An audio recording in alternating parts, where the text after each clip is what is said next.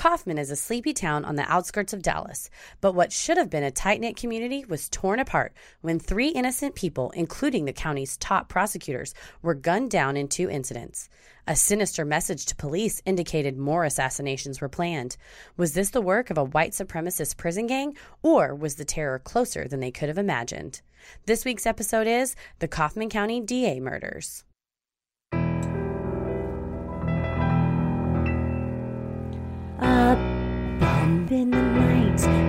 Heart fills with dread.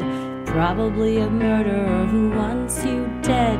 It could be a ghost, a demon, or worse. Perhaps you're the victim of a witch's curse. It's hopeless, you're doomed. You'd call a priest if you could. You'd rather just listen to who? Sinisterhood. I'm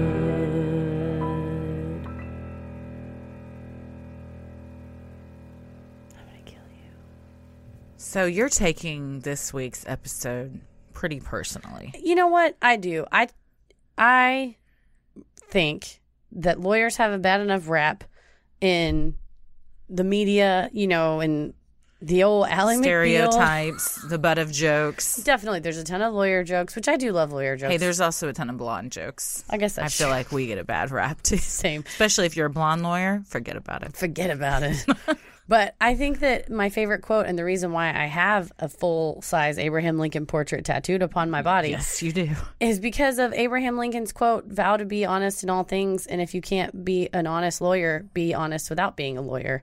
And I think that's very important, and I take that seriously. So part of the reason, besides that it's a hilarious tattoo and it looks great, but part of it is because I do subscribe to that notion, and I think that it's important to be honest when you're a lawyer, and not I don't know steal a bunch of stuff from work like some people. Yeah, it's also real important if you're an elected official to not be a psychopath. Uh, a violent, angry psychopath. I would agree with That's that. also very important. Have you ever stolen anything from a job? From a job? Nothing of consequence. Yeah, just like you write something on a post-it note or whatever. I mean, I don't even know if I've done that. Honestly, probably not from a job. I mean, pins or something like that. Yeah, like you, it's in your purse or whatever. Right. Yeah. What about you? No, I can't think of anything. Although the t- talking about writing on a post-it note reminded me when I worked at a mortgage insurance place. There was a lady there who was just a nightmare of a coworker. She wore no shoes ever, and she oh, had God. the gnar- and no socks. She had oh, the Oh. gnarliest feet I've ever seen. For every potluck, she would volunteer to bring deviled eggs that she would then shell and devil at her desk. What? and she worked in the reception area. Insane. So you That just is the mark of an insane person. you come in and there's just a woman with a bowl of mayonnaise, and it just smells like eggs, which smells like farts. yeah, absolutely. So it's just a farty mayonnaise environment you're working in. One time she came in and she was late, and we said, "Hi, why are you late?" And she said, "The ceiling in the bathroom fell on Jeremy when he was on the toilet." Well, that's a ex- good reason. Very honestly. unfortunate. And then at the potluck, when we had leftover ice cream one time, we go in to get the. I, I went in to get some ice cream. You know, after the fact, they just leave it in the refrigerator, in the uh-huh. freezer, or whatever. There was a post-it note Oh gosh. on the ice cream in her handwriting that said, "I licked the lid." What? Yep, she left. Who does that? She was a she was a menace. She was a That's shoeless fiend. legitimate sociopath behavior. At least she left a note, I guess. But why? A I mean, whole a whole gallon. If you don't appreciate, maybe she was joking. There no, had to be a joke. No, because I said, "Did you leave this note?" And she was like, "I did. I licked that lid. It's Dutch chocolate. It was Bluebell Dutch chocolate. A full gallon of that Bluebell Dutch chocolate. It's a, vomitous. that's an act of terrorism, frankly. Honestly, it is. Considering sometimes Bluebell is very rare and scarce. Yeah, it can be. But my God, what a what a sad time it was when sick- Bluebell was uh, for like those few years. The listeria craze. I still ate it. For those of you who Oh, don't know, in Texas. Bluebell ice cream is the best ice cream that's ever been made ever by any person and ever been tasted by any man, woman, or Do child. not at us because we will not back down about that. Absolutely not. And for a while, it was infected accidentally with listeria. Yes, it was twice. And Twice, people, honestly. they would go to the store and hoard the infected tubs just Mm-hmm. so that they could have Bluebell while it was taken off It the is shelves. like gold. Oh, Who God. was it that pulled them out of that situation? The the billionaire, and the Texas billionaire. Oh, I don't know. Oh, man. I just remember all of a sudden Bluebell was back. yeah, it was back were- because of him. They were giving out little cups of Bluebell, and there was like riots in Victory Park in Dallas because they you just had to line it. up. Oh God, I love so Bluebell. good. What's your favorite flavor? Oh God, I love strawberry. Oh, me too. I love strawberry. it's always my favorite since I've I been a kid. used to love cookies and cream, but I can't have it due to food allergies. But if you eat Bluebell oh, cookies and 'cause cream, gluten there's in the cookie. oh, there's legitimate chunks of Oreos in it. Yeah, yeah, yeah. That's why it's so fucking good. God, it's so cookies and cream is also if I'm doing top five strawberry cookies and cream. I also just like plain vanilla. I'll Yeah. get in a mood where Bluebell. I'm blue only bluebell vanilla. though. homemade with the dots over the. God. yeah, so good. it's so good. Bluebell, please sponsor us. Or just send us some. or ice cream. yeah, you know what? I'll talk about Bluebell for free all I'll day just go to the store after this and eat a bunch of Bluebell the next time you guys are going to see me. wedding cake. Also oh, very good. Eat cake flavored anything. Yeah, that's nightmare. true. Well, I'm Heather. I'm Christy, and today we are talking about the Kaufman County DA murders. This happened about 45 minutes from where we're sitting right now, but it made national headlines and was news across the country because it was essentially a serial killer that was going after prosecutors. Yes, it was one of the f- rare times where it was a targeted prosecutorial assassination. Mm-hmm. You do see more larger political figures, Sure. but it is a lot rarer when you see an elected DA gunned down like this. Yes. So let's get into it. 30 miles east of Dallas, Texas, sits Kaufman County, a predominantly white rural area with a population of 100,000 and change. For the most part, nothing major goes on in these small, sleepy towns. Neighbors are friendly, law enforcement is respected, and everyone generally feels safe. But on January 31st, 2013, all of that changed. You ever been to Kaufman County or out in East Texas? So Kaufman County is made up of I think like 50 small towns or Yeah. something like that. I have been to several within Kaufman County. Kaufman, the city of Kaufman where this actually happened, where the the first murder we'll talk about happened, only has a population of about 7,000. So it's super small. I don't know if I've been to Kaufman, but I've been to many towns within Kaufman County. What about you? Uh, well, I do. I love East Texas. Yes, same. Uh, my I've ridden a motorcycle out there and Oh, I bet that's pretty. go, going through there, and also Lake. See, what is it called? The lake that's out there off of Gun Barrel City, Oh, Cedar Creek Lake. Cedar Creek. Oh, yes, I have been to Cedar Creek. I threw Creek my Lake friend many, off a jet times. ski at Cedar Creek Lake, Nice. which is a very white trash thing to say. I have hit- also I watched fireworks on a boat in Cedar oh, Creek so that Lake. sounds nice. Cedar Creek Lake's really nice. it is a very nice. Uh, there's also if you go, it's not. It's a little bit further north, but if you're going a little, actually, it's pretty much. If you hit Kaufman County, keep going east, you'll hit Tyler, Mm-hmm. home of the Big Taco. As my friend, the very southern Tyler native would say, it's over uh, next to the titty flop off of I twenty. the big. How big is the taco? Oh oh, I'm God. talking about. We're talking about food, This right? is a food Okay. stand. It's called the Big Well, Taco. Well, when you talk about a big taco Next next, to to, a titty titty flop. flop. you're gonna get some questions. so first of all, I've had a big taco from the Big Taco. It's the size of a paper plate. Whoa, like a full size paper plate. big. And there was a couch in front of the titty flop. I thought that was very funny. sitting outside. Just in the parked in the handicap spot. Tyler, Texas, also known for its roses. yes, yes. Very pretty. It's a beautiful place. So East, Texas, is very pretty. East Texas is behind the piney curtain, is what they say. It's a beautiful place. It's like Christy said, very rural, Mm-hmm. very friendly. These tiny towns, everybody knows everybody. And then Mm-hmm. You're sounding real country right now. I'm feeling it. I had I touched. I, I got on it. I got on you one. got of- on Tyler, Texas. start and- talking about the big taco. I can't stop myself. but it's it's this the kind of place I think it's really important for the listeners to understand. Oh well, a DA got murdered, whatever. No, this was like a guy that was friends with everybody. Yeah. That was, you know, everybody knew him in a the- town of seven thousand. It's tiny. some people that's their high school population. Yeah. You know, I mean, it, it's a a, large- very small town. Mark Hasse, a special prosecutor who had a reputation for being no nonsense and tough on crime, was walking up to the Kaufman County Courthouse when a gunman wearing a mask and dressed in all black ran up to him and shot and killed him. This is like ultimate fear as an attorney. Sure, as anybody, but Well, yes. yeah, because you have the potential of pissing a lot of people off. Also, everybody knows where you work. Yeah, that's very scary. Two eyewitnesses, Linda Bush and Kelly Blaine, saw the horror unfold. They said they saw the man run up to Mark while brandishing a gun and shove him. Instinctively, Mark shoved back before the gunman pressed the gun to the side of his neck.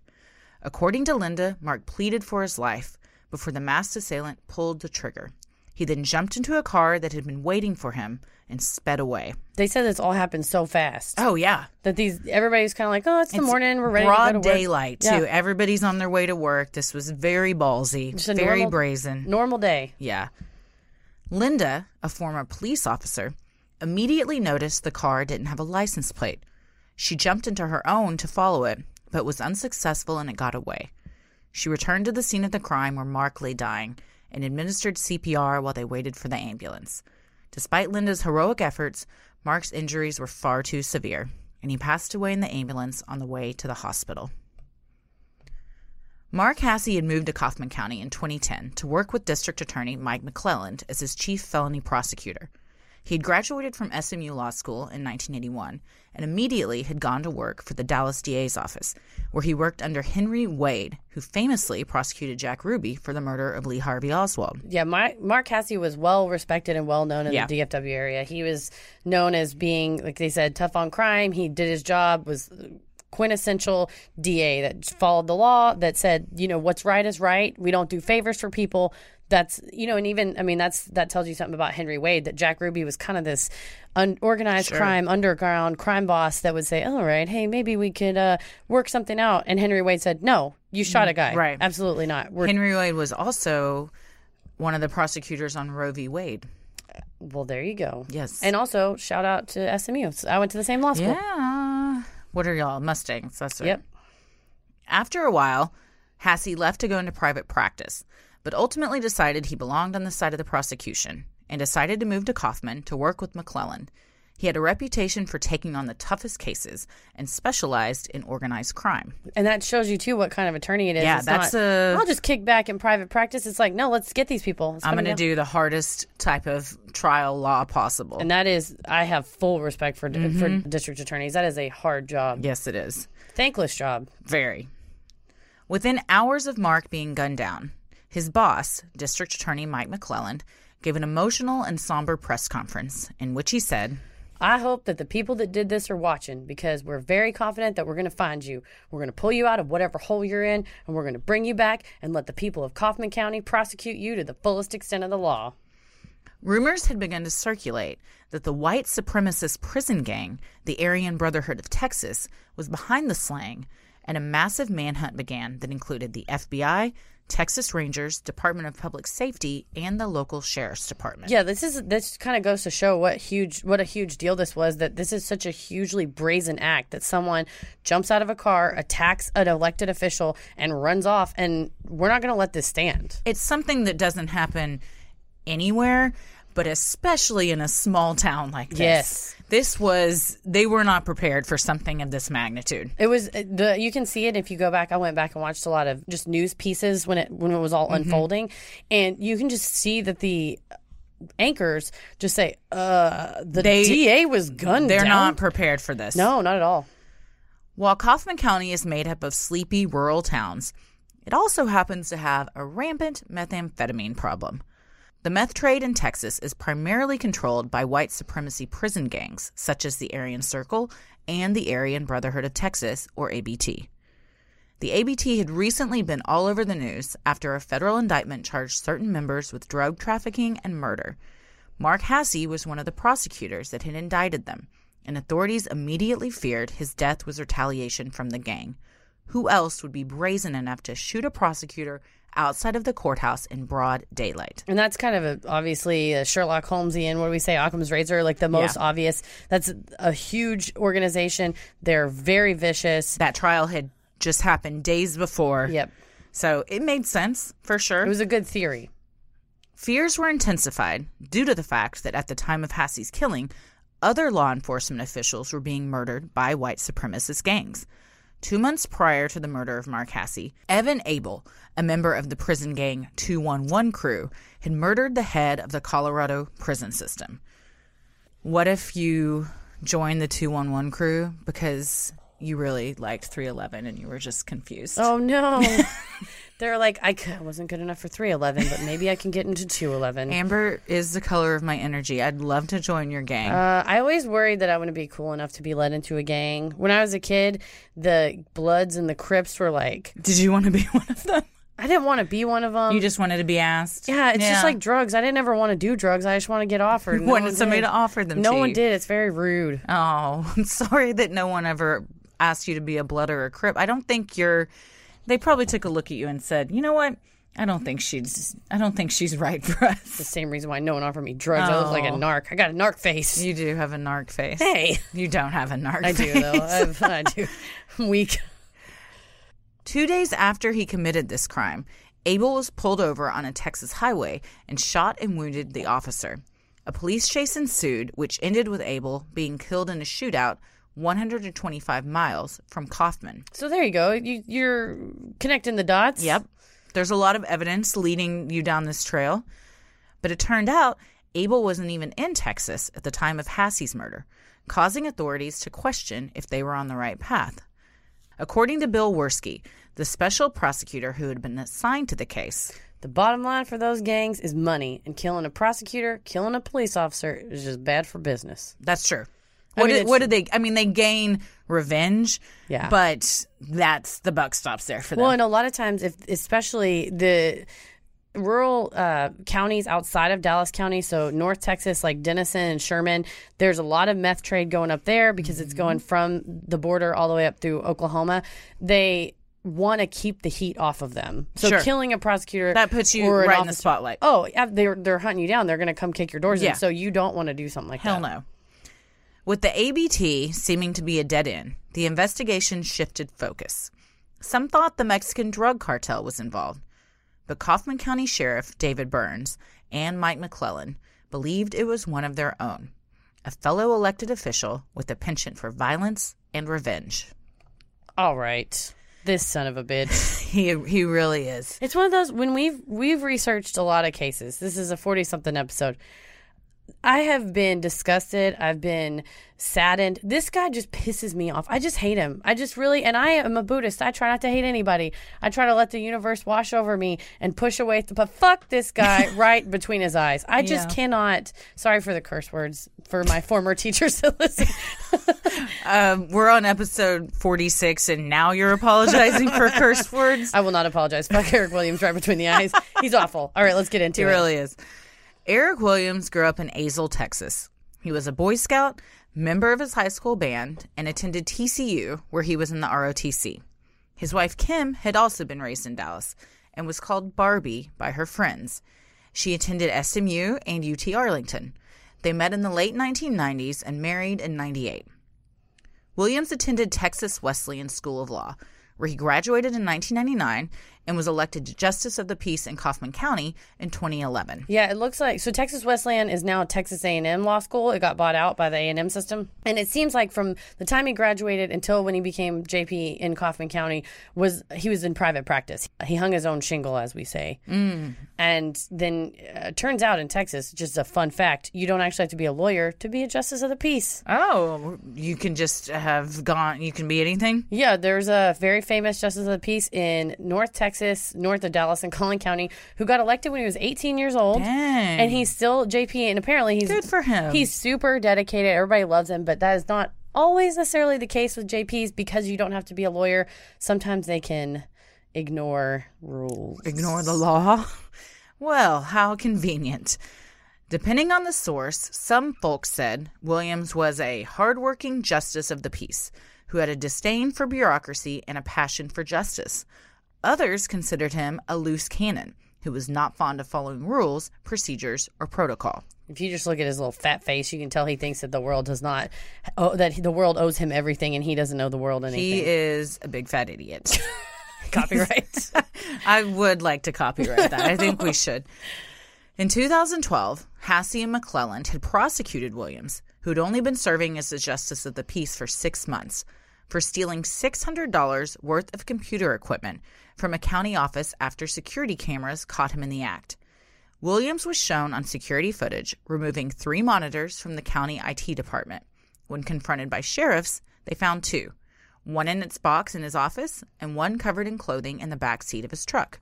They never found the third. This is where you can sort of trace everything back to, and it's the most senseless, pathetic thing. It's just arrogance. yeah, It's arrogance, and he had a beef with the IT guy pretty much. and felt like he he thought he was smarter. He was going to go around him to get what he wanted. Well, guess what? It cost you everything.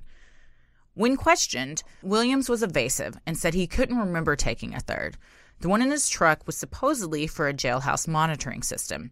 He complained that he had to scrounge for supplies and do all the office IT himself, even though the county had a purchasing office and full IT staff. yeah, supposedly he had beef with the IT department and then beef with purchasing, where He he, would like just buy his own shit and then send them receipts or whatever instead of going through the actual. He just didn't like rules. He didn't think that they applied to him, and No. he thought that he should be able to do it. Well, I'm a judge. I do whatever I want he was do. super cocky, arrogant, thought he could circumvent everything, and felt like he was the smartest man in the room at all times. Williams claimed he was innocent. Prosecutors offered him a deal plead guilty to a misdemeanor and avoid jail time. But Williams refused. He was a member of Mensa and considered himself to be brilliant.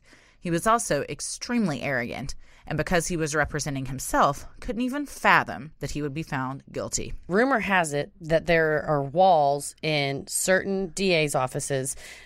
It'll have a, a picture of the offender, and it'll have a, a, one note that says what they were offered, and then what that the, they got from the jury.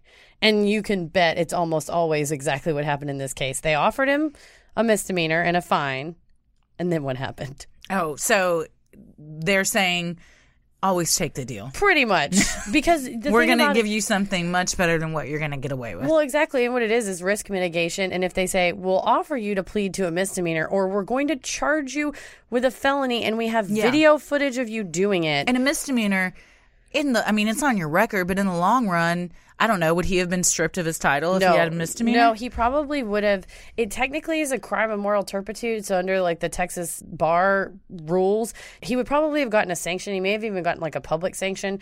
In the back of the magazine that they send to all the lawyers in Texas, it has a list of like people who did crimes and like, what they did and what their punishment is or mm-hmm. whatever. But I, I don't think if he would have pled to a misdemeanor, I don't think it would have been an auto disbarment. So it was just pure arrogance that he said, "Oh, I'm smarter than you. I can beat this." well, he just he just thought that the rules didn't apply. Yeah. Well, he thought he was not going to be found guilty, but a jury in Kaufman County disagreed and found him guilty of one, burglary of a building, and two, theft over $500 and under $1,500 by a public servant, and was sentenced to two years in state jail and 80 hours of community service. However, his confinement was suspended, and he was placed on two years of community supervision and ordered to pay a fine of $5,000 and over $500 in court costs. He appealed his conviction, but it was affirmed by the Court of Appeals. This is what we call a state jail felony, and it's the kind of felony that'll land you in a state jail, and it's That's aptly named. Yep. And you don't want to be convicted of that. That's No. very bad. And he could have easily avoided it. Exactly. And then I read his appeal to the Dallas Court of Appeals. And what he did, and I was telling you this uh, off there, is that he represented himself. Yeah. And some of the things that he was appealing on, some of the perceived wrongs that had happened to him, he failed to object to them during the trial. Because he wasn't smart enough to know he should have. Correct. So if you don't object during the trial, then you haven't preserved the error for appeal. So Mm-hmm. then you basically have consented by being in the courtroom. The shit goes down. You don't raise your hand. Then whenever you go on appeal, they're like, "Well, you can't just raise this now." Right. Certain things I think you can, but that's getting way into the weeds. But it just tells you he's from the beginning. He's he. All of this is his own doing. Oh, he was sure. an idiot. He stole the computers on camera like a fucking idiot. He was an idiot because he represented himself. What Mm-hmm. another Abraham Lincoln quote: "A man who represents himself has a fool for a client and a fool for a lawyer." Ooh, I like that. I mean, it's just like get help. You, and it's all because he was so cocky and arrogant and thought he was smarter than everyone and he was it the rules didn't apply he was gonna if he wanted this he was gonna get what he wanted uh, Christy. yeah He was in Mensa. okay i would love to see and i'm not for our listeners that are mensa members I'm sorry is- that this man was in your midst. it is a very honorable accolade i would like to know and i'm sure i could easily google this what the requirements are do you just take a test and if you get a high enough score you're in mensa I think so. I'm Wasn't there- ta- I'm gonna a- take it. There's a Seinfeld I'm not gonna get in, but I'm gonna take it. Me too. Let's take Mensa test. Okay, okay. There's a Seinfeld episode where Elaine takes it for George, right? And she spills chili all over it or whatever. The test. Oh yeah, that's really good. My oh, it's it's uh, is it chili or is it a the I thought it was from Babu's. gyro? Yeah, it's like from Babu's shop. That's Yeah. the same episode with Babu. Yeah. Sorry, Seinfeld reference.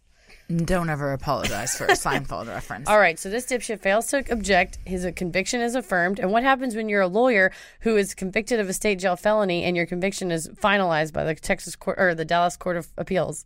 You get disbarred. Bum, bum. And he was stripped of his title of Justice of the Peace, and his law license was revoked. So everything he's worked for this whole time just got taken away in one fell swoop because of his Stupidity. arrogance and yeah. stupidity. Yeah. He's going down a he's going down a path right now. Yeah. So what do you do? You've been convicted of a state jail felony. At least your sentence is suspended. You're not going to jail. But and you've been disbarred. You've been fired as justice of the peace. What a normal, rational, What a normal person would do is You know what? probably take some time, Take some and time. get their life back together. You you you are sad. You roll around on your Segway. he does have a segway we'll get to that. Well, during the trial, Hasse and McLelland had presented a character testimony by Kaufman defense attorney Dennis Jones about another incident that took place in another court case involving Williams in 2010. Jones testified that regarding the prosecuting attorney, he had overheard Williams say, I'm gonna kill him, his wife, his kids. I'm gonna burn his house down. I'm gonna stab him. That's what I imagine he sounds like if you look at his crazy face. He face. does look like he would be at full throttle all the time. Yeah. Williams had a violent track record and a general history of making threats when he became angry or wanted to control others, Not a cool thing to do if you're a lawyer. or just a person. He threatened to kill other attorneys over perceived insults and injuries. He also threatened to kill his wife, Kim. According to police reports, he had fired a gun at or near Kim, which she believed he had done intentionally. Williams has also threatened a former girlfriend with a gun in an effort to keep her from walking away from him. He just sounds like a real gem. Yeah. And had pointed a gun at a couple in a church parking lot where he was trying to catch his dog. I want to know that story. God.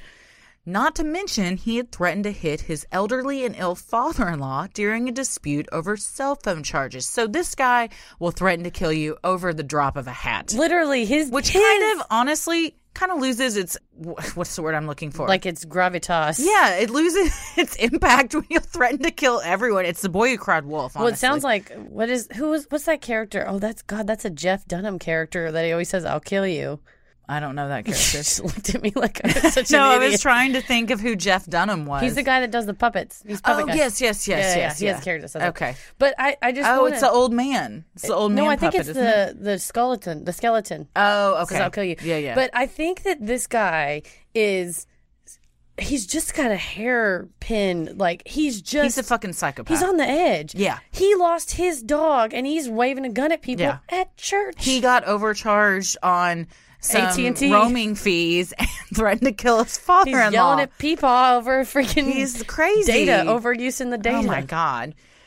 Well, following Williams' conviction, Mike McLelland and his wife Cynthia, a well-respected psychiatric nurse at Terrell State Hospital, had told friends they were concerned about their safety.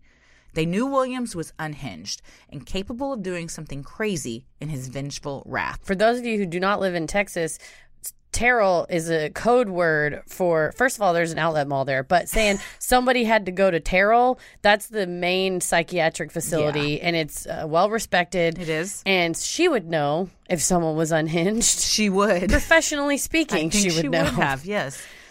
The McLellands believed Williams had been the one to murder Mike Hasse. His political and legal career had been destroyed by his conviction, and he publicly blamed and McLelland for ruining his life due to a quote, political assassination. When Sheriff Burns went to question Williams at his house about the murder of Mike Hasse, he entered the door wearing a sling on his arm, claiming he had just had shoulder surgery. This didn't sit right with Burns, but Williams' wife provided an alibi for him, and the gunshot residue test on his hands came back clean. With nothing more to go on, Burns left the Williams home. he is this is a psychopath because he's first of all planning all of this and second of all trying to cover up his tracks already mm-hmm. Over the next few weeks, suspicions about Williams continued to grow. The press was questioning him about Hasse's murder, and he seemed more than happy to roll out on his Segway to his driveway for interviews. You have got to see this footage. We'll put a picture up on the It's Instagram. wild. He's literally he was well known for just rolling through the neighborhood on his damn Segway. Have you ever been on a Segway? Hell no, them things are death traps. You'd ride on those scooters, which are more than death traps, more love- death traps than a Segway. I love a lime scooter, bird scooter. those things are scary as hell. You, uh, there is footage of me trying to ride one, and it did not go well. I double scooted once where I was driving and someone was behind me on the back of the scoot. Oh. double scooted. You just recently saw a scooter tragedy, so that's why you're upset. but they, I feel as if what I saw is just uh, the tip of the iceberg of what is capable on a scooter. You're an Everyone- anti-scootite. Everyone should have to wear helmets on those damn They things. should. They Legally, down- you have to. Well, I've never once seen someone wearing. No, nobody does, but you're. It says it in the app. Also in San Diego, if you go scooting without a helmet, they will immediately give you a two hundred fifty dollar ticket. Like Good. they watch. They're saving your life. I think so.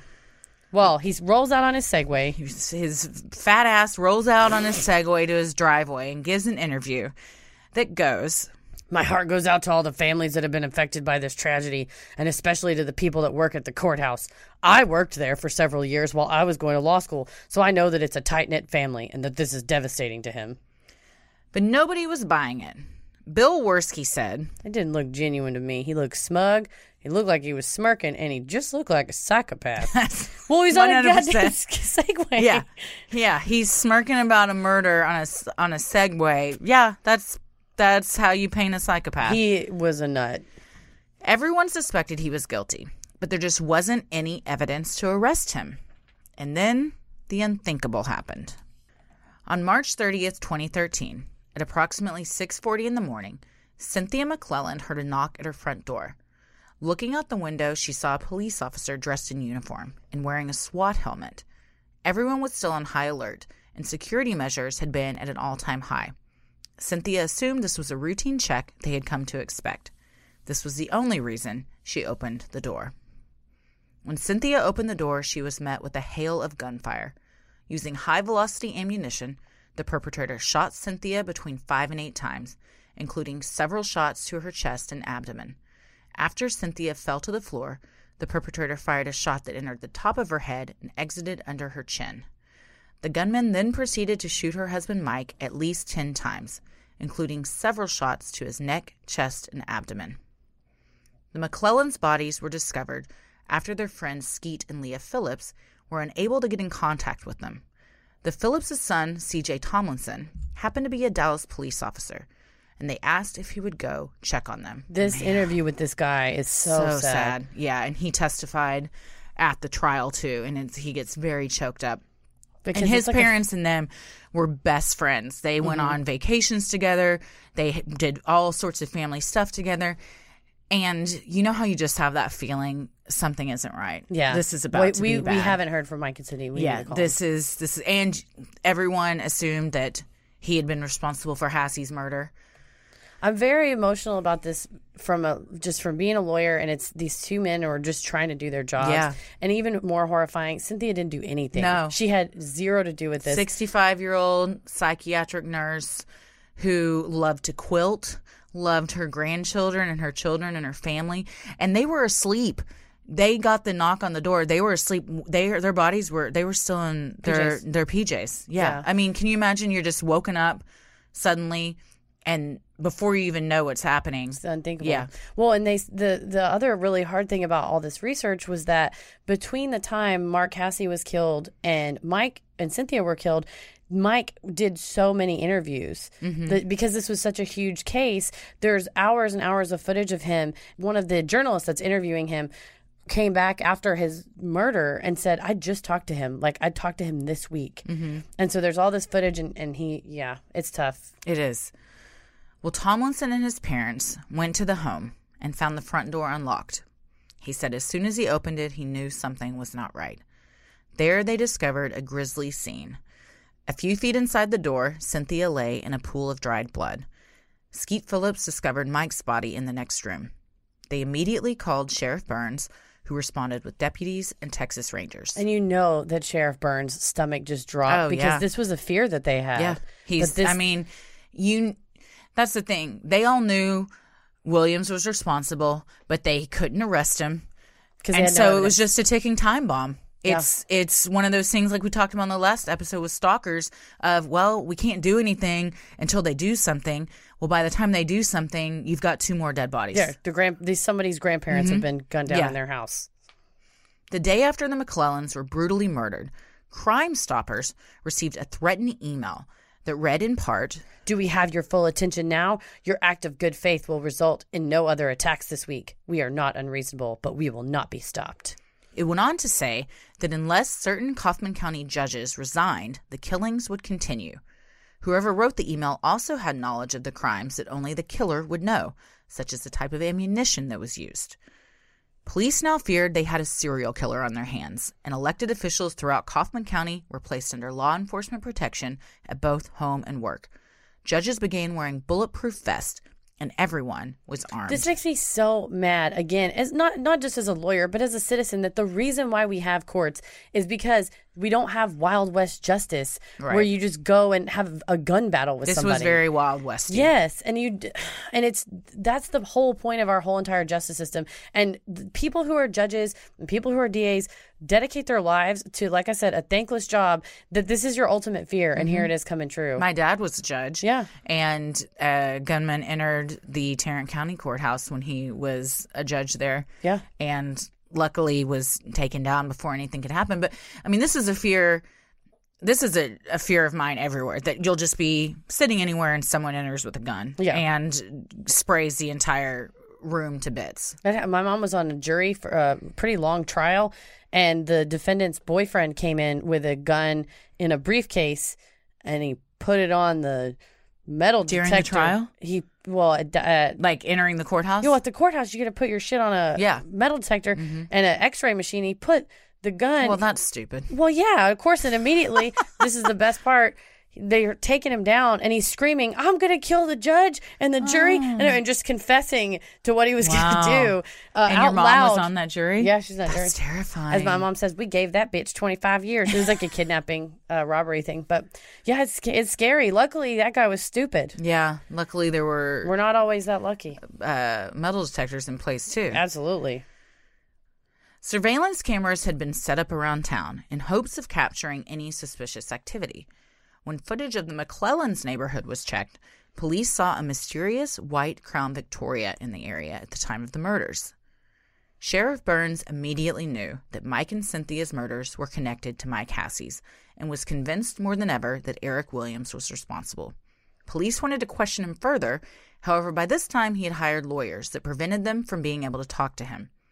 But a break came for the authorities when they received an email from Williams' attorneys saying they no longer represented him. Yeah, Probably because they're like, this this guy's crazy as fuck. We're not b- putting up with this dude's shit. He does seem like the type that would argue with a defense Yes, plan. absolutely. But also, it's he probably fired them, honestly. true. Well, in the interview with the sheriff, just said, we got that letter and we looked at each other like, oh, yeah, now. yeah. And they kind of knew he would talk because he's that kind. He's so anytime, arrogant. anytime the uh, media would go up to talk to him, he rolled out on his damn Segway and was happy to talk to everybody. It's like a serial killer going back to the scene of the crime to relive it. Yes, Yes. to taunt because they think they're smarter and they can't be caught. yeah.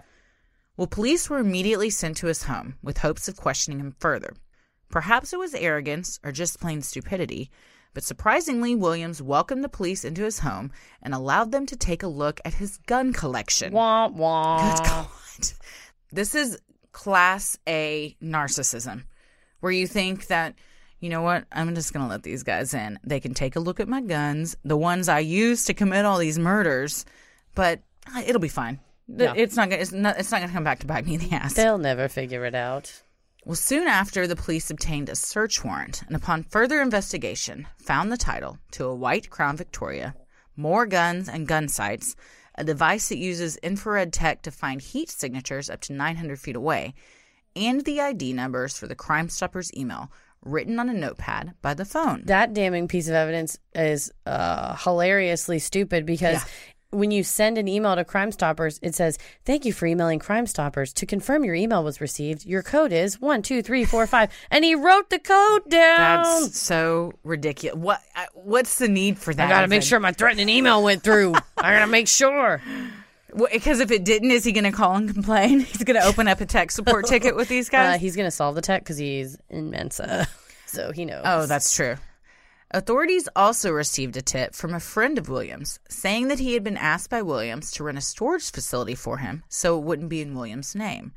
When police searched the unit, they discovered the White Crown Victoria, more guns, body armor, and crossbows. come on. A search of Williams' computer also allowed police to confirm that the Crime Stoppers email was sent from Williams' computer using the Onion Router, or Tor, an online network that enables anonymous communication. And if you're smart enough and you know, and I think we'll do a dark web episode or like a Silk Road episode, if you mm-hmm. do it properly, you can actually be anonymous, I believe.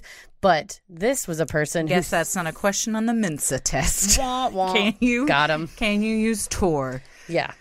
The police now had a plethora of evidence incriminating Williams, and on April 18th, 2013, they arrested he and his wife, who they now knew had been the driver of the getaway car, for the murders of Mark Hasse and Mike and Cynthia McLelland. Yeah. In addition, I think they found his hand, his fingerprints inside the mm-hmm. Crown Vic and on the Crown Vic. There was a couple. The, we'll get to it. Some of the evidence, but some of the gun pieces were missing. But for the most part, and he had GSR in his hands. it too. was pretty open and shut. yeah, kind of.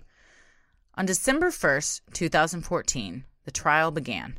Prosecutors had decided to try Williams only for the murder of Cynthia McLelland, as they felt she would be seen as a completely innocent victim by the court and was the strongest case for getting a conviction. Well, also, if you have three murders, then you can sort of have several bites at the apple. So, say that they tried to try this case and something happened, and the jury Right. said, "Oh, well, we just couldn't believe X piece of evidence." Then, if you tried him for Mark Hasse's murder, then you would leave that out or include it or whatever. Mm-hmm. Williams pled not guilty, which is crazy. Well, I mean, you have to, otherwise you Yeah, I guess. you go to jail. Or you plead guilty by reason of insanity or something. He doesn't think I he's suppose. crazy. That's- well, yeah. Well, he pled not guilty to capital murder, and the state was seeking the death penalty. Ironically, the prosecution's star witness was Eric's wife, Kim, who agreed to testify without a plea agreement in hopes that by coming clean, the court would show some mercy on her. Honestly, this woman, she did some stupid stuff, but she's a saint right now. Well, truly, I think that the case would not have been as strong against oh, him Oh, for sure. without her literally walking the Yeah. jury through step by Yes. step what they did. Kim claimed that she had been addicted to painkillers and under her husband's control, but that she had participated in the murders under her own free will. She testified that Eric felt like Hassey and McLelland had set him up back in 2012, and at the time, she believed him. Yeah, she said she was on a lot of morphine too. You'd have to be to put up with his dumb shit. That's true. To n- willingly let your man roll You're, around on a you're like, Segway. oh, you're out on that Segway again? Yeah, All right. She's just gonna chill on the couch. On the stand, Kim laid out in grave detail her husband's maniacal plans. He had been keeping a hit list of people he felt had wronged him and often talked about the movie Tombstone, where a man dressed in black took revenge on his enemies. I have to talk about Tombstone. it's so good. First of all, okay, I'm shocked that you said that. Really? Um, well, first of all, I went to the gun show this weekend That's, yes, you did. in Mesquite, Texas. I went to the gun show because I wondered That because the most Texas thing you've done in a really long time. well, you know, I also went to Texas Roadhouse afterwards and ate a steak while I wrote about it. well, in my journal. This is a very Texas day. and I listened to George Strait. Oh. But at the gun show, I wanted to see how easy it was because he shot Mike and Cynthia with an AR 15, which is high velocity ammunition. I wanted to Mm-hmm. see how easy it was to get it. Turns out I could have gotten an AR 15 for $500. I uh, did not. Thank you. Uh, I don't think I, I don't trust myself with anything like that. But I was curious too why he was obsessed with this movie Tombstone. And then It's at very Wild Wild West. at the gun show, there were these booths that were selling T-shirts. One of them said "I love guns and coffee" with the Starbucks logo. Mm-hmm. Very strange, but there were multiple Tombstone T-shirts. Really? I had no idea that this was movie fairly. I would think obscure movie. It's not like. I think it was I mean, it was popular at the time. had but a it's great not, cast. It's not Titanic, right? It's not Jurassic Park. It's not this long-lasting epic movie. It, it was a good movie at the time and whatever, Mm-hmm. but it wasn't like this huge. Oh, it's going to be on AFI's hundred best movies list or whatever. But there were so many Tombstone T-shirts, particularly that said "I'm your Huckleberry," Yeah. which I then went down a rabbit hole. To figure out what that meant, apparently means I'm your man for the job. It's Mm-hmm. from a, an English, the 1600s in England. Very popular quote from the movie. you would get Huckleberry whenever you completed a task or won like a jousting match. And so then in the ni- the 1800s, uh, the cowboys would say that of like, I'm your man for the job. I'll bring home the bacon, whatever. But there were a lot of, and so they said Eric Williams saw himself as this vigilante tombstone kind of guy. Mm-hmm. Yeah. I watched about two minutes of it on YouTube, and it seemed like a bunch of celebrities in costumes, Well, and I did not believe any of it. it's. I think it And was. Billy Zane. I think it was a bigger movie than than you might be remembering. I think we're going to get a lot of messages about. I'm not about saying Tombstone. Tombstone wasn't bad. I will say Billy Zane's playing the same character he played in Titanic in that Oh. movie. He's like, "Oh, honey, look and at that." Zoolander. Oh yeah, but Kurt Russell's in Tombstone, so I'd be into Mm-hmm, watching it. But uh, anyhow, so I just was shocked. Apparently, gun owner culture, Yeah, it's a big thing. Tombstone is a very big thing. On the day Eric was convicted in 2012 for stealing the computer equipment, Eric came home and told Kim. Mark is going to be first. He then immediately went on to the popular public records search tool LexisNexis and looked up where Mark Hasse lived. Eric also bought a Mercury Sable from an online ad and used it to surveil Mark Hasse's neighborhood. So this was premeditated for years. Yeah, for sure. Eric wanted to send a message by gunning down Mark outside of the courthouse, which is very tombstone, yeah. and convinced Kim to drive. Kim said she agreed to drive to the murder of Mark Hasse because I was so drugged up, and I so believed Eric. His anger was my anger. that's really sad. I mean, you see She, her on the she was a stand. victim in, in her own right, too. Yeah, I mean, she was also a willing participant, but at the Sure. time, I think, and especially if he was an, a known abuser and a known like, uh, yeah, flying off the handle, angry, emotionally I'm sure abusive. He, I'm sure he was very abusive to her. Well, on the day of the murder, Kim said that she and her husband were both excited and happy. Wearing a tactical vest, a black mask and army boots, and carrying two handguns, Williams confronted Hasse on the sidewalk in front of the courthouse as Hasse was walking to his office. After a brief encounter during which Williams shoved Hasse and Hasse cried, I'm sorry. I'm sorry. Williams shot Hasse four to five times with one handgun. He fired several of these shots after Hasse was lying on the sidewalk. And that's why I don't think Eric Williams is at all remorseful of his actions. Oh, I think he gosh, thought he was ser- serving justice. Yeah. After emptying that gun, Williams pulled out a second handgun and continued firing at Hasse. He also fired shots into the air as he walked away from Hasse, hoping to create panic and allow himself time to get away. He then climbed into the Sable and made his getaway in the car Kim was driving. When the prosecutor asked Kim, What was Eric's mood on the way home from the storage unit? Kim replied, Happy, quiet, satisfied. Mm, It was very. The testimony is available on YouTube. The trial, there was cameras were allowed in the courtroom, and local news stations were playing clips of it. So they're still available on YouTube from the local uh, Fox and NBC and WFAA, the ABC affiliate. And man, she laid it out. She was chilling. completely clear headed, and she just says he was happy when we Yeah. drove back. Yeah. After Mark Hasse was killed, Eric was allegedly on his computer and the television all the time, watching the news coverage about the murder. Kim said that even when the news said he was a suspect, he was arrogant and acted like nothing happened. Yeah, he was very into how much coverage this was getting. Despite this, he became paranoid that the police had bugged their house.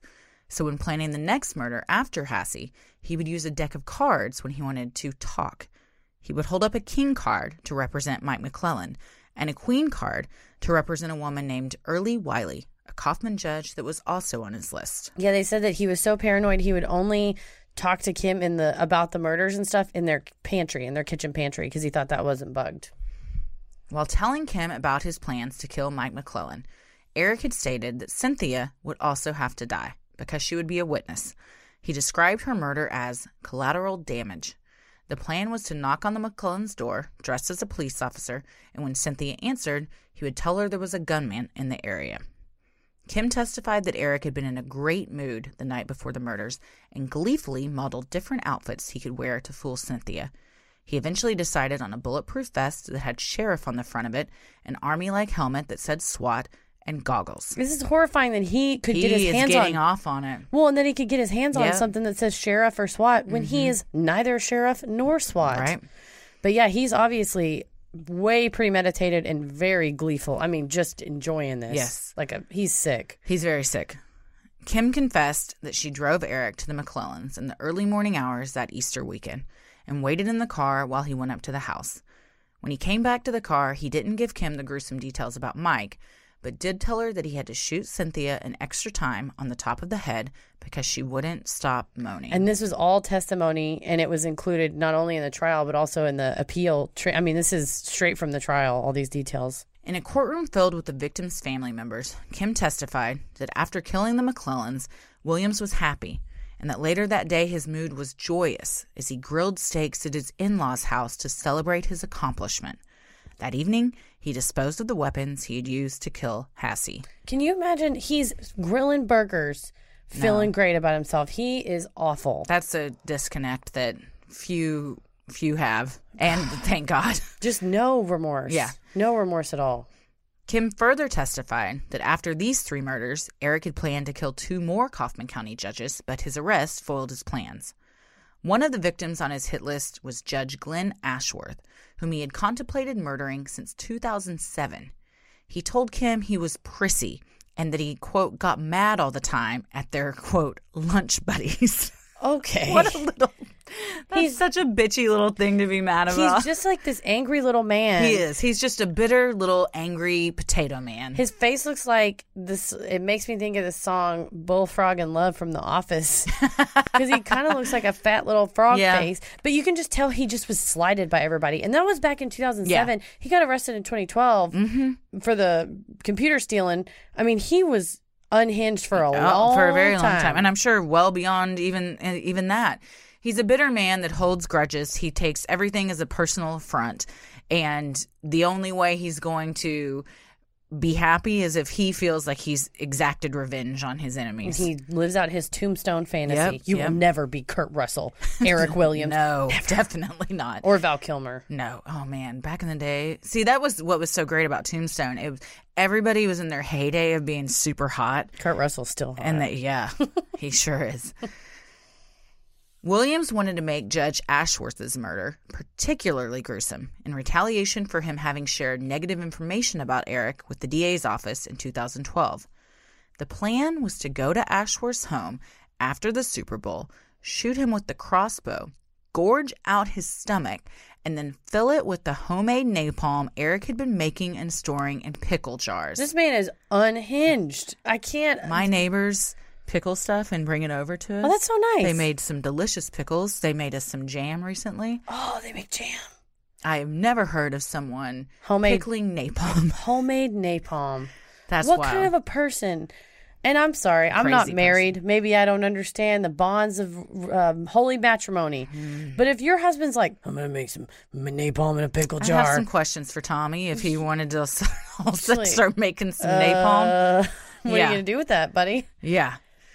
Williams also intended to kill Judge Erleigh Wiley, who had declined to approve his excessive bills in 2008 because he felt she had, quote, screwed him over for money. So he got first. He started with Mark Hasse, then the McLellands, and it was beyond anything having to do with his trial. Oh, yeah. Like at this just, point, it's just you could just- bump into him on the street. You're going on the list. yeah. D- you won't accept my uh, return of these khaki pants the Gap. You're going on the Yeah, list. he's he was. I mean, he's screaming at the old man for a cell phone yeah, bill. Anything. was- it yeah. didn't take much.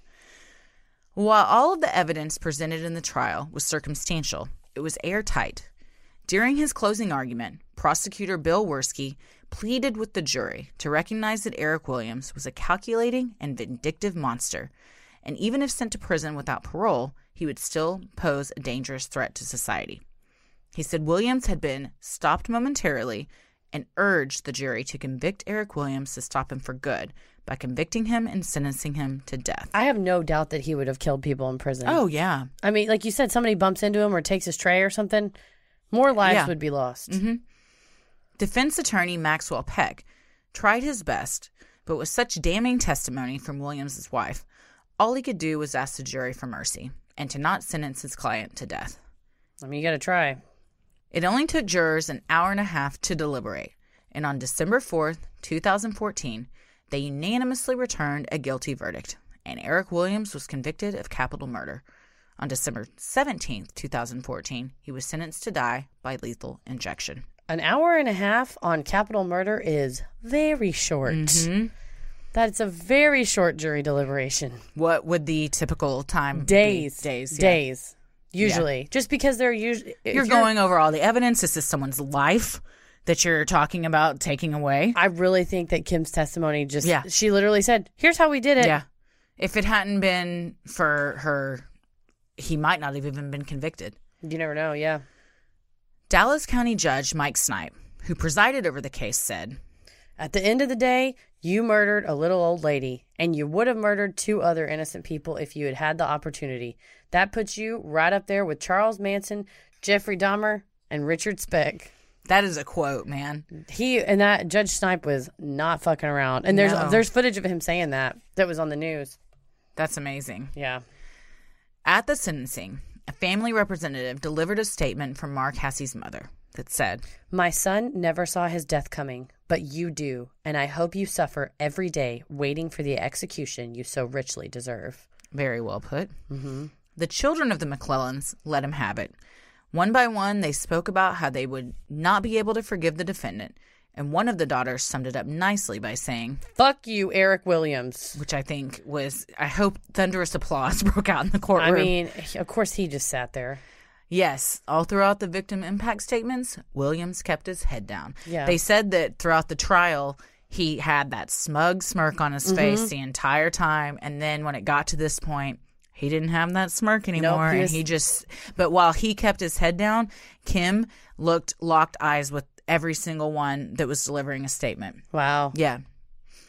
She also ended up pleading guilty and was sentenced to 40 years in prison. The protocol in any death penalty case is for the defendant to get an automatic appeal. Williams' appeal alleged that the prosecutors did not have sufficient evidence to convict him of the crime. The court disagreed, listing a litany of evidence, including his fingerprints on the Crown Victoria, the evidence that he sent the Crime Stoppers note, and his wife's testimony. I mean, that's pretty much the most damning evidence of all. Yeah. He also challenged the inclusion of some jurors on the panel. There are two types of strikes for cause and preemptory when selecting a jury.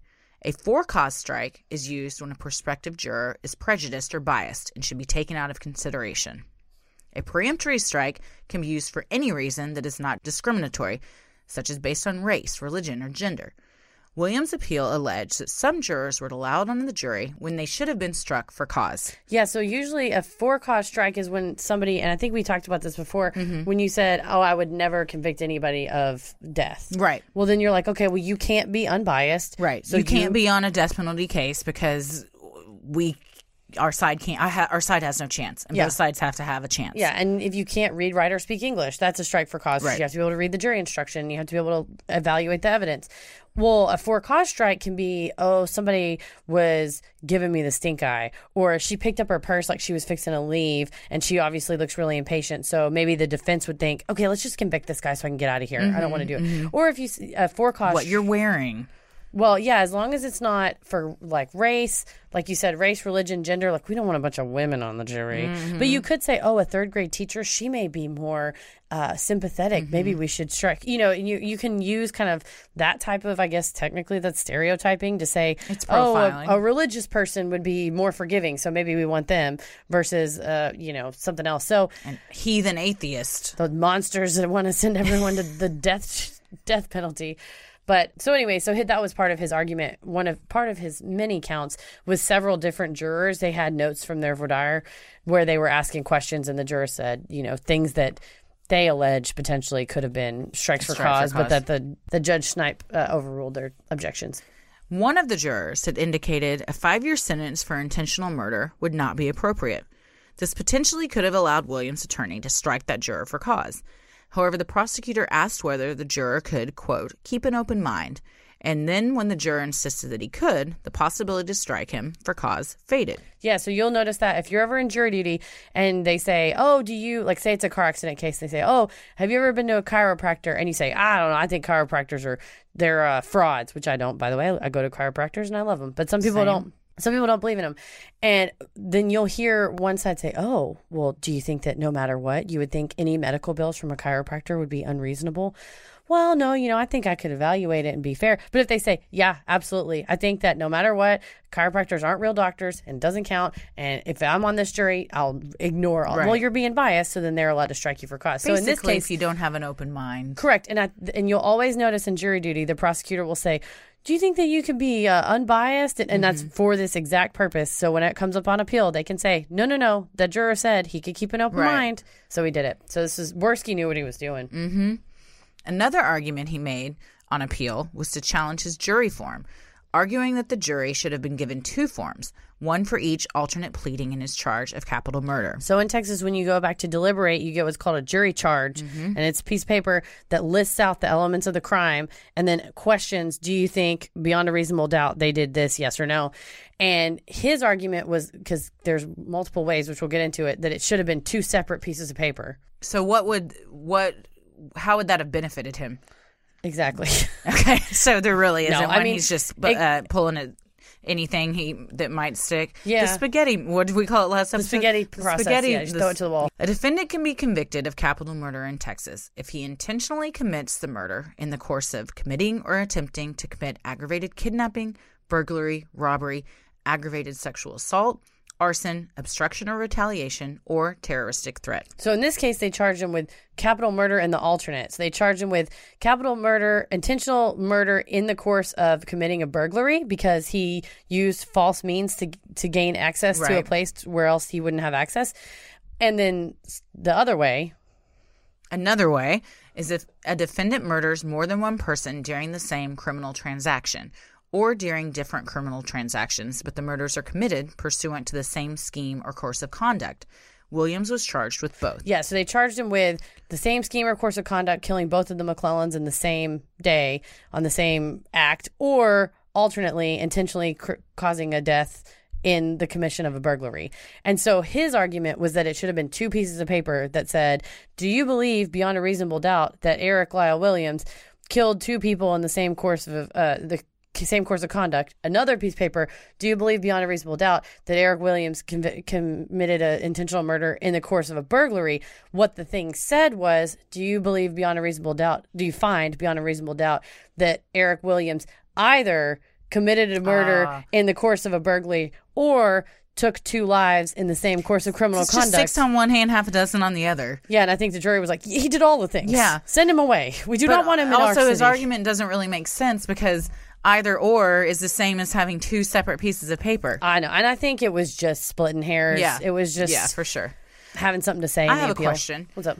What's the difference between capital murder and if you're just charged with, I guess, murder? So capital murder in Texas, there's like 10 ways that you can be charged. This is two ways.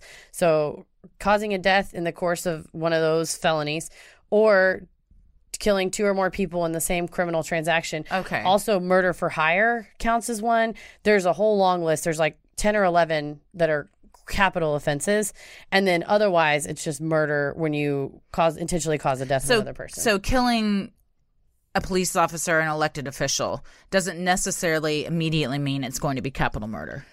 Yeah, under Texas law, that's a great question, and you're right. Under Texas law, a capital murder is murder of a public safety officer, which would be a police officer, firefighter, EMT, paramedic who is acting in the course of their duty and that the person knows is a police officer or a, another public safety officer. Another one is what we said intentionally causing it in the course of action, mm-hmm. committing a murder for money, so or a promise of money, committing while you're trying to run away from a jail committing a murder while trying to run away from Okay. a jail, committing murder in jail. If you are killing someone who works for the jail, that's capital. If you're already in jail for murder and you kill somebody, that's capital murder. Wow. you get double murder. What we said, more than one person in the course of a criminal transaction, murder of an individual under 10 years old. Oh, really? Yep, and then murder on in retaliation or on account of their service as a judge or a justice of the Supreme Court or Court of Criminal Appeals or any number of court, but it would be in retaliation for or on account of them being a judge. So if you just kill a judge, that's not necessarily a capital offense, but if you kill them because they were Yeah. a judge or because they put you away or whatever, Sure. that's capital murder. Okay. The children one is interesting. Yeah. I guess because they're just considered completely innocent. Yeah. Wow. Well, the trial judge and later the appeals court confirmed that the prosecutor can alternatively plead two theories of the same offense if the victim's is the same, which in this case it was. In short, El- Eric Williams tried to appeal under 44 different theories, and his conviction was held up under all of those claims.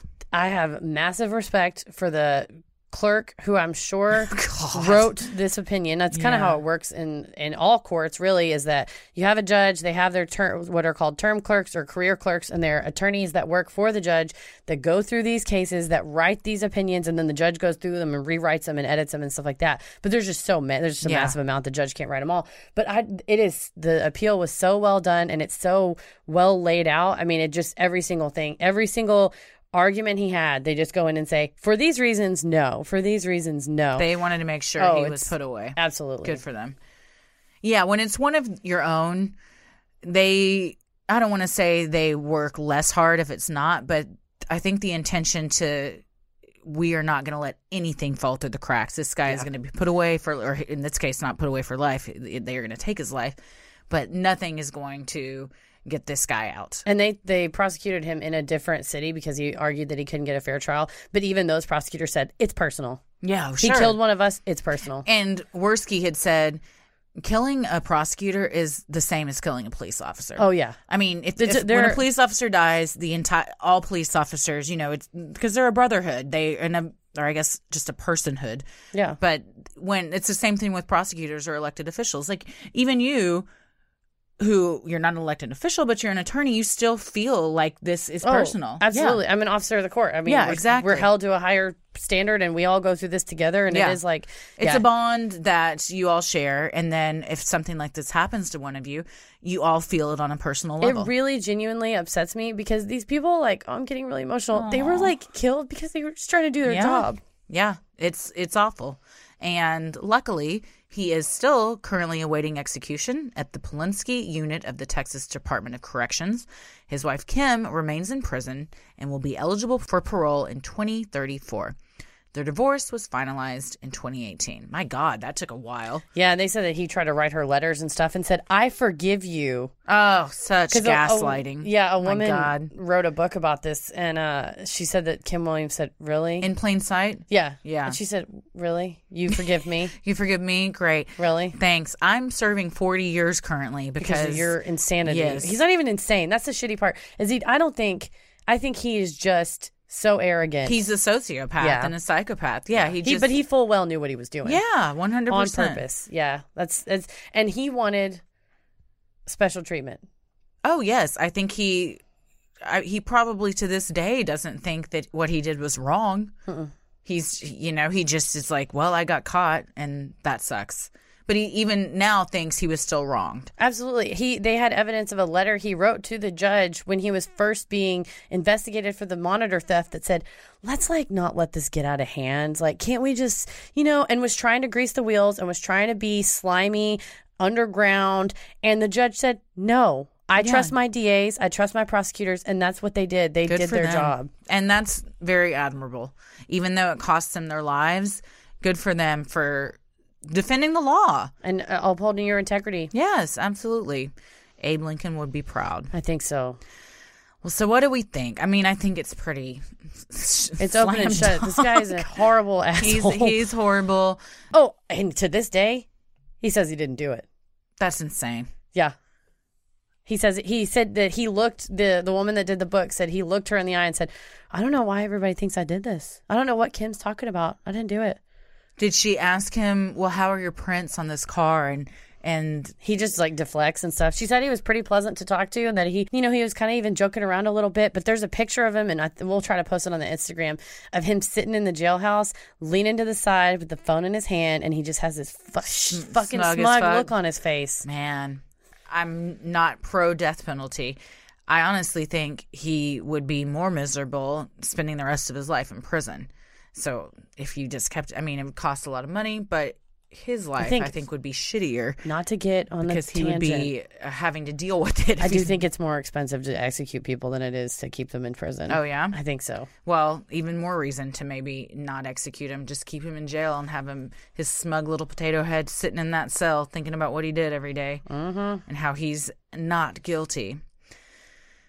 Well, we have some upcoming live shows. We have two live shows at Dallas Comedy Festival, one on Thursday, March 28th at 7 p.m. with tickets still available and it has a q&a and a meet and greet afterwards. It'll be held at deep Ellum Art Co and if you were lucky enough to get tickets to our march 30th show on saturday at 6 p.m it is actually sold out but we will be performing on march 30th at 9 p.m with the cult. So if you already have tickets to see the live show on saturday stick around watch the cult hang out with us. Uh, dcf saturday night is probably the funnest of all the nights.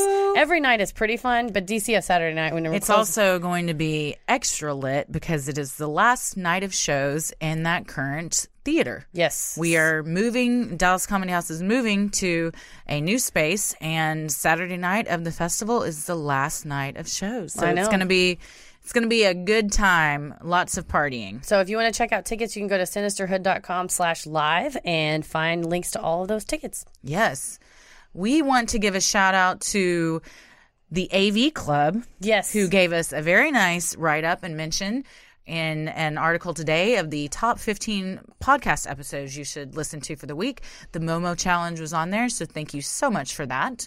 Much appreciated. Yes. A lot of you guys have asked if we have a Patreon where you can donate to the show. We do. The show will always remain free, but if you do want to donate to help offset the cost of making and hosting it, you can visit patreon.com forward slash sinisterhood. You get some sweet perks like patron exclusive content, a Sinisterhood sticker, membership to our exclusive Patreon Facebook group, and a special shout out on the show. Speaking of which.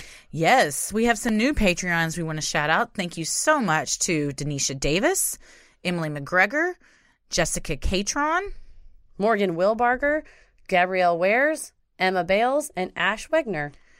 One of the best things you can do to help us grow is like, review, and subscribe on iTunes or wherever you listen to your podcast. And tell a friend who you think would like us to check us out. It means so much to us and really helps small podcasts like us get more exposure. You can follow us on Instagram and Twitter at SinisterhoodPod and like us on Facebook at Sinisterhood. Christy, where are you on on the internet? I am on Twitter at Christy or GTFO and on Instagram at Christy M. Wallace. Heather? You get all my hot takes on Twitter at MCK versus the world, MCK vs the world, or on Instagram. You check out my great dog content. It's all Buffy and the Goose. There's been some real good dog content lately. At Heather. And you went to Pink last night. I did. I went to the Pink concert. So you got some good video of that too. Yeah, you just you basically get to see the weird things I do in my life. Although I think those are great. No gun show content because you are not allowed to take videos at the gun that show. Does not surprise me. Here in my future stand-up set, me talk about going to the gun show. so Heather vs the world on Instagram. As always, the devil rules the airwaves. Keep it creepy. Sinister.